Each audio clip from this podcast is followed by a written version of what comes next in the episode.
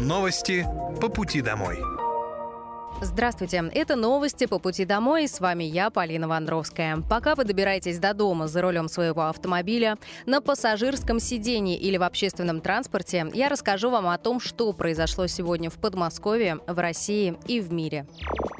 Специальная военная операция по защите мирных жителей Донбасса продолжается. На Донецком направлении потери ВСУ за сутки составили свыше 395 украинских военнослужащих.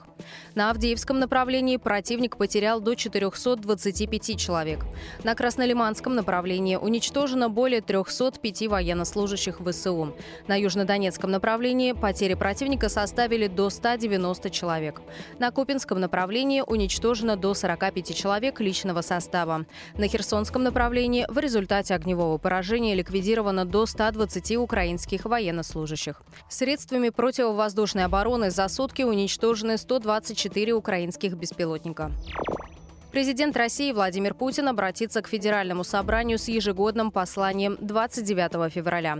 Об этом сообщили в пресс-службе Кремля. Ежегодное обращение главы государства к парламенту посвящено положению в стране и основным направлениям внутренней и внешней политики. Во время послания Путин обозначит главные идеи по развитию страны.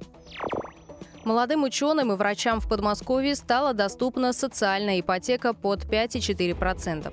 О помощи властей рассказал заместитель начальника отдела научного производственного объединения имени Лавочкина Антон Исаев. Он отметил, что на сайте правительства Московской области есть вся информация по условиям, что нужно сделать и какие документы собрать. Есть критерии, которым нужно соответствовать. Стаж работы в отрасли, уровень образования, наличие ученой степени и личные достижения. Все суммируют, распределяют по баллам, потом составляют рейтинг. Не обязательно иметь семью, чтобы получить социальную ипотеку. Но, как уточнил Исаев, средства выделяют на определенное количество человек. Чем больше семья, тем больше размер субсидии. Московский областной центр крови опубликовал актуальный донорский светофор. По результатам прошедшей недели потребность в биологическом материале полностью удовлетворена. По словам представителей центра, светофор стал полностью зеленым. Они поблагодарили доноров за оперативное включение и отметили, что вместе с ними делают большое дело, помогают тем, кто не всегда просит о помощи. В Подмосковье работают обособленное подразделение Центра крови. Каждый желающий может сдать ее в Подольске, Орехово-Зуеве, Щелкове и Воскресенске. Жители Подмосковья смогут получить скидку на оплату жилищно-коммунальных услуг. Дни открытых дверей проходят в подмосковном расчетном центре с 19 по 25 февраля. В этот период можно получить подарки и купоны при входе в личный кабинет. Всего на странице коммунального бонуса доступно около 50 выгодных предложений и идей для подарков, скидки на обучение, угощение, бытовую технику, доставку и многое другое.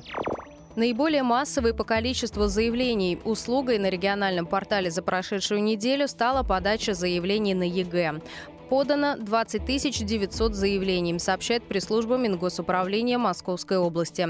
В число востребованных услуг также вошли выписка из домовой книги, выдача и замена социальных карт жителя Московской области, запись в кружки и секции, признание граждан, нуждающимся в соцобслуживании.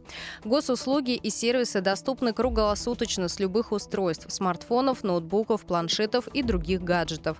Кроме того, оформить их можно в ближайшем цифровом МФЦ. Такие зоны есть во всех городских округах. Они оборудованы современной техникой и предоставляют бесплатный доступ к федеральному и региональному порталам госуслуг. Для жителей бизнеса на региональном портале доступно 350 услуг. Более 500 человек приняли участие в соревнованиях «Коломенская лыжня». Большой спортивный праздник прошел на лыжной трассе в парке 50-летия октября. Организаторы подготовили дистанции в зависимости от возраста и уровня подготовки участников. Так, для взрослых был выбор лыжни от 1 до 10 километров. Пятилетние спортсмены участвовали в забеге «Ладушки-оладушки». Для них была организована спортивная трасса длиной в 500 метров. Во время мероприятия разыграли 16 комплектов комплектов наград. Победителям и призерам вручили кубки, медали, грамоты и подарки. Четыре кадастровые услуги объединили в единый комплекс на региональном портале государственных и муниципальных услуг Подмосковья. На одной странице теперь можно подать заявление сразу на несколько операций с недвижимостью. Это декларация о характеристиках объекта недвижимости, заявка на исправление ошибок при определении кадастровой стоимости, заявление на предоставление разъяснений по кадастровой стоимости и на исправление замечаний к проекту отчета об ее определении. Найти услугу на портале можно в разделе «Земля и стройка». Новые кабинеты для рентгена появились в четырех медцентрах Воскресенска с 2022 года. Так, новое оборудование для исследований установили в поликлинике номер 5 в микрорайоне Цемгигант и в стационаре на Гражданской улице, а также в поликлинике номер 6 в городе Белоозерский. Кроме того, в поликлинике на Московской улице появился современный маммограф. Новые аппараты дают меньшую лучевую нагрузку на пациента и медицинский персонал при высоком качестве снимков. Их хранят в цифровом виде, что обеспечивает доступ к ним всем специалистам медицинских учреждений. Более тысячи медиков Подмосковья прошли тренинги по работе со стрессом с начала года. Тренинги проводят под руководством сотрудников Центра развития компетенций Московского областного научно-исследовательского клинического института имени Владимирского. Заместитель председателя правительства Московской области Светлана Стригункова рассказала, что в конце прошлого года клинические психологи больниц Подмосковья прошли специальную подготовку, чтобы уже в этом году начать работать не только с пациентами, но и с коллективом. Они проводят занятия по работе с эмоциями и чувствами, учат профилактике эмоционального и профессионального выгорания. Занятия состоялись в Долгопрудненской, Люберецкой, Королевской больницах и других медицинских учреждениях региона.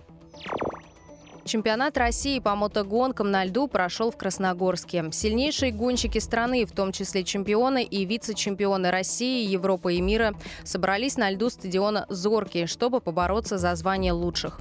На торжественном открытии присутствовали значимые фигуры мотоспорта. Президент Федерации мотоциклетного спорта России Александр Джиус и Александр Залдостанов, основатель и лидер знаменитого байкерского клуба «Ночные волки». Захватывающая борьба за чемпионский титул развернулась развернулась между Никитой Богдановым из Уфы и Динаром Валеевым из Тольятти, которых до финала разделял всего один балл. В решающем заезде Богданов продемонстрировал высочайший класс и мастерство и завоевал золотую медаль. Фонд кино начал прием заявок от организации кинопоказа на модернизацию залов в 2024 году. Участники смогут получить средства для оснащения кинозалов современным оборудованием. Прием заявок завершат 29 марта. К участию приглашают организации в городах России с численностью населения до 500 тысяч человек.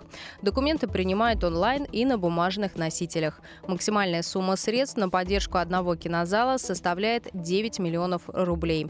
При этом организациям предстоит переоборудовать их в срок до 25 декабря текущего года. С подробностями конкурса можно ознакомиться на сайте Фонда кино.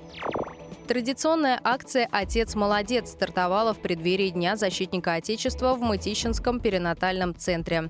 Всю предпраздничную неделю молодые папы, которые присутствовали при родах, будут получать подарки. Акция проходит уже несколько лет. Главы семейств с радостью принимают в ней участие. В рамках школы матери в перинатальном центре также проводят семейные встречи. Следующая лекция пройдет 29 февраля в 14.00 и будет посвящена уходу и вакцинации вакцинации малыша. Вход свободный, предварительная запись не требуется. Это были новости по пути домой. С вами была я, Полина Вандровская. Желаю вам хорошей дороги и до встречи. Новости по пути домой.